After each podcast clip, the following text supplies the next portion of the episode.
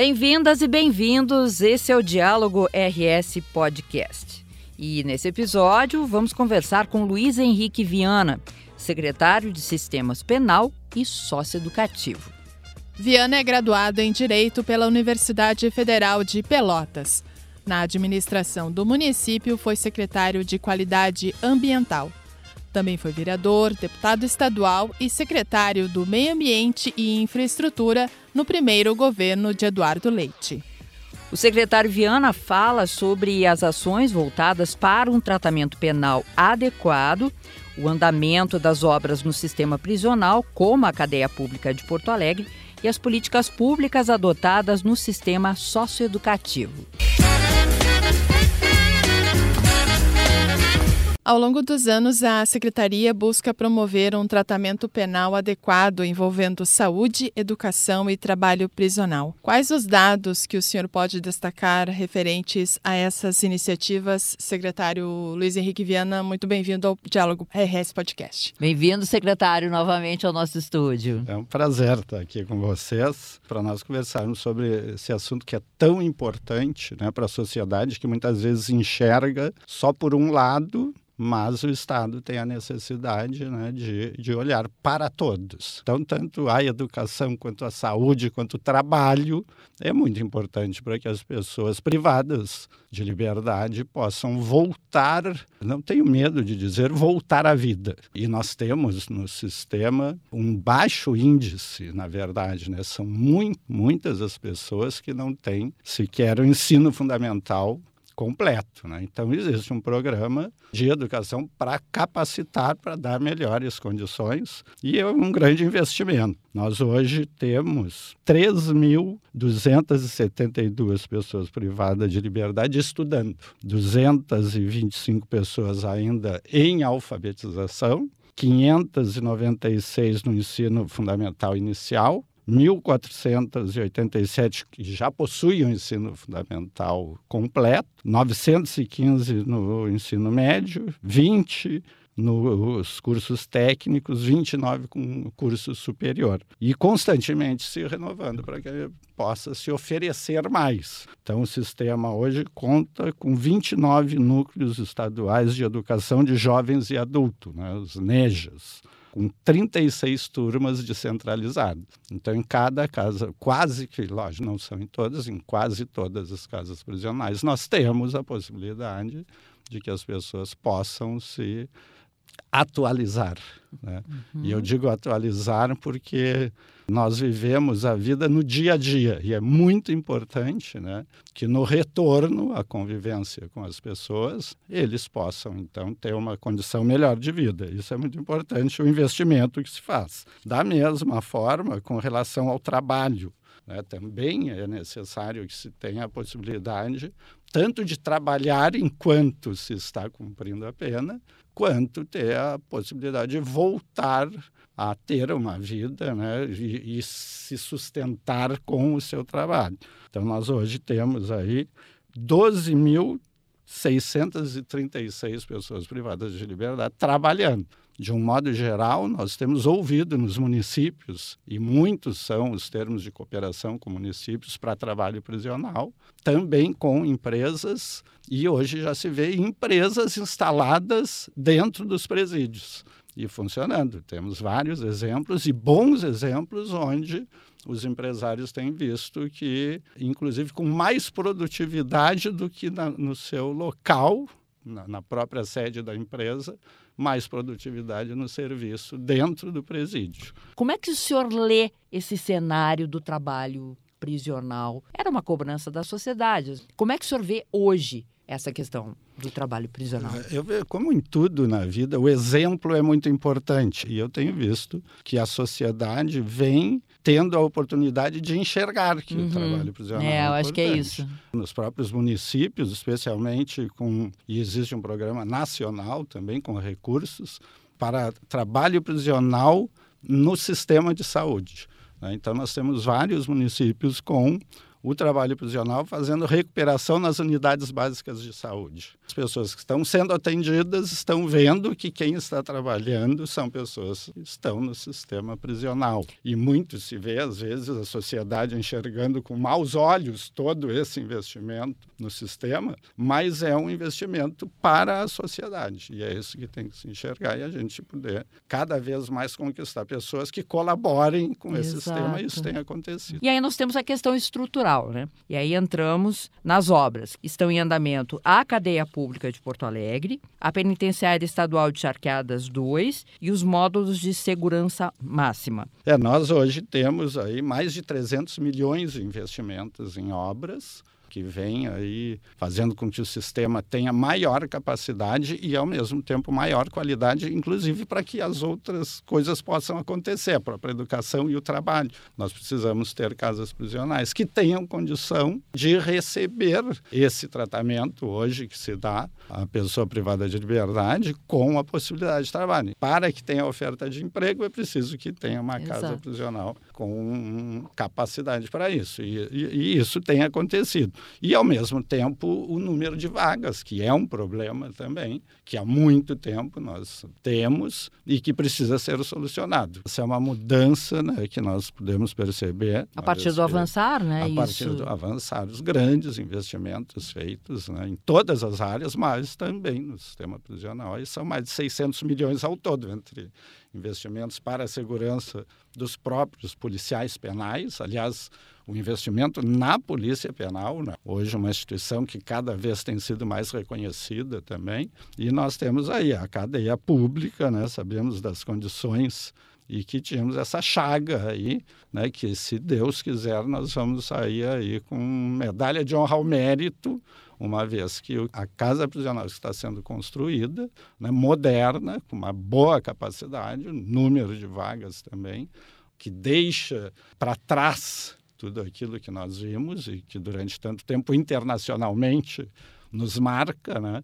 Mas eu tenho certeza que, assim como esse governo tem sido exemplo para tantas coisas, vai também mostrar que é possível sair de uma condição, assim como aquela condição de que o Estado vivia de não conseguir sequer pagar os salários em dia, né? Nós conseguimos passar de um Estado que tinha esse grave problema de respeito aos direitos humanos, à dignidade da pessoa, aliás, né?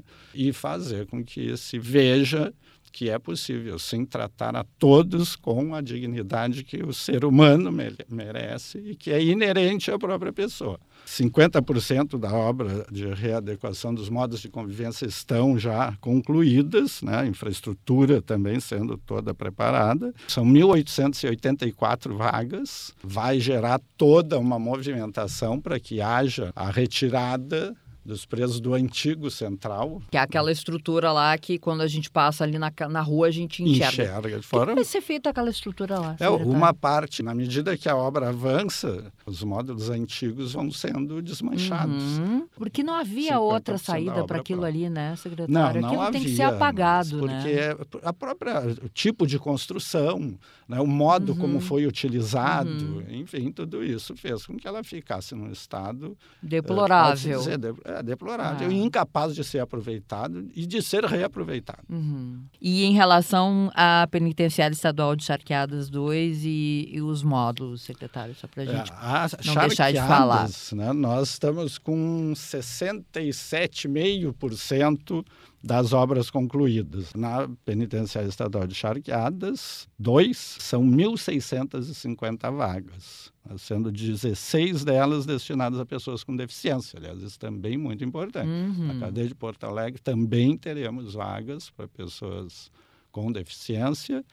Da mesma forma, era uma preocupação que não se tinha também antes, né? Mas isso tudo também, o desenvolvimento das políticas públicas nesses setores, fazem com que haja essa preocupação. Um dos maiores complexos penitenciários do país é Charqueadas, e é resultado de um conjunto aí de iniciativas do governo para qualificar mais ainda o sistema prisional e viabilizar também com isso a cadeia pública de Porto Alegre, para possibilitar a obra da cadeia pública de Porto Alegre, muitas das pessoas privadas de liberdade tiveram que ser transferidas e muitos foram para o presídio de Charqueadas. E serão dois módulos independentes, cada um com quatro módulos de convivência, onde então serão realizadas todas as atividades diárias dos apenados. Essa construção iniciou em julho do ano passado, são cento e oitenta e quatro milhões de investimento no presídio de Charqueadas. Secretário Viana, o senhor já mencionou anteriormente, mas agora gostaríamos que o senhor detalhasse mais sobre a importância da aquisição de equipamentos, armamentos também para a Polícia Penal Gaúcha.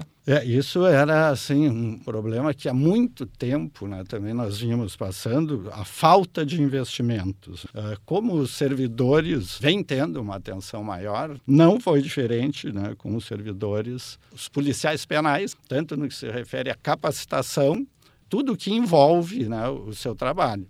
Automóveis qualificados, armamento, treinamento, né? Nós não tínhamos sequer, muitas vezes, investimentos para que eles pudessem fazer o treinamento que é tão necessário para a proteção, né, que eles realizam. Né? Coletes, viaturas, enfim, é uma série de coisas. Não em tinha termos, colete para todos os não profissionais. Não tinha colete individual. Né? Eles Incrível. Tinham que deixar o colete que era utilizado para, então, aquele que viesse substituí-lo, utilizar o mesmo colete. Hoje, cada policial penal tem o seu colete, né, individualmente. Né, foram adquiridos aproximadamente quatro mil e novecentos coletes, quatro mil e seiscentos armamentos, né, garantindo também pela primeira vez tanto um colete como uma pistola para cada agente penitenciário. Também, pela primeira vez, a SUSEP adquiriu coletes balísticos especificamente femininos, porque o tamanho ah, também, né, e, claro. e o modelo é, ah. deve ser diferente. E nós temos um contingente grande também de mulheres trabalhando na Polícia Penal, o que também é muito importante. Além disso, foram adquiridos scanners corporais, que também tanto para o serviço, quanto para as pessoas que vão até os estabelecimentos, inclusive as visitas, é um conforto melhor, mais dignidade para a pessoa, que não precisa ser revistada fisicamente, pessoalmente. Algemas para os agentes, rádios, comunicadores, escudos antitumulto, também muito importante para o serviço, capacetes, munições, tanto para treinamento quanto para o serviço, isso também é muito importante, esse investimento. Dispositivos elétricos incapacitantes também, as armas não letais também, também são muito importantes.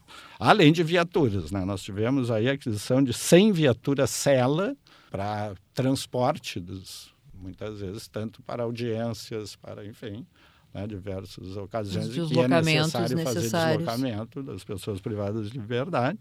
Né, duas viaturas também para transporte de cães, que são utilizados também no sistema. sessenta modelos de, de automóveis, caminhonetes, Mitsubishi L duzentos também para o trabalho. E continuamos buscando mais.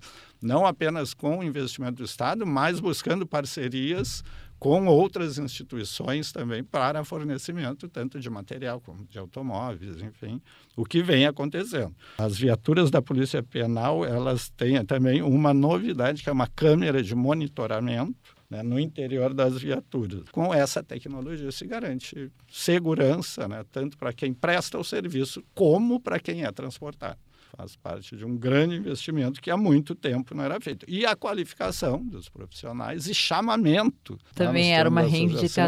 Está aguardando o chamamento. Nós estamos com um processo na S P G G, Secretaria de Planejamento e Gestão, né, para o chamamento daqueles aprovados no último concurso e já preparando mais, porque com o término das construções, nós teremos mais necessidade ainda para que o quadro fique completo e possa prestar um serviço também que dê a resposta que a sociedade espera. Precisamos falar também do sistema socioeducativo, né? Que políticas públicas o senhor pode destacar aí para a gente? O Estado tem investido com construções aí de novos centros de semi-liberdade no Rio Grande do Sul. Nós temos obras e também investimento em equipagem, manutenção do sistema.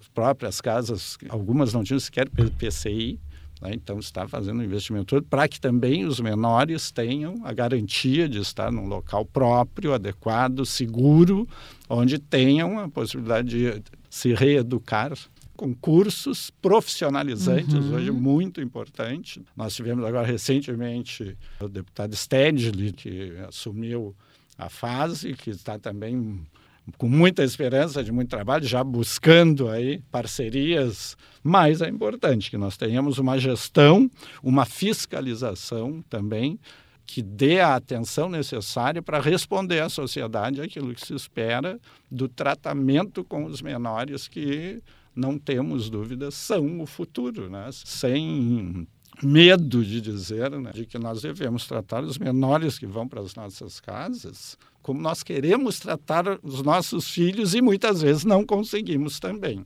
Mas é assim que eu enxergo. Nós temos que dar a melhor condição possível, porque ninguém é diferente de ninguém, embora todos sejamos completamente diferentes. Se a gente não oferece alternativa... Alguém oferece. Alguém oferece. Hoje, com a tecnologia, em várias casas, nós temos aí a possibilidade de cursos de inovação, e as parcerias têm sido muito grandes. O Ministério Público, a Defensoria Pública, o ju- Poder Judiciário, tudo tem sido muito parceiro, porque a preocupação é, basicamente, educação e trabalho, para que nós possamos desenvolver melhor os nossos jovens e dar condição de que eles possam realmente ter uma vida de jovens, muitos, a gente diz crianças, né? É, para quem é, é pai e mãe aí que crianças. Trata os filhos sempre como crianças. Nós temos que enxergar também nesses jovens que, lamentavelmente, têm convivido com situações que os levam, né, a experiências aí que nós não gostaríamos Nossa. que tivessem, mas que nós devemos tratá-los como jovens que merecem todo o acolhimento, todo o apoio, né, e todo o esforço e todo o investimento que o Estado for capaz de fazer para dar uma condição melhor de vida, para que não os tenhamos depois no outro sistema que faz parte da Secretaria também, né, que é o sistema prisional.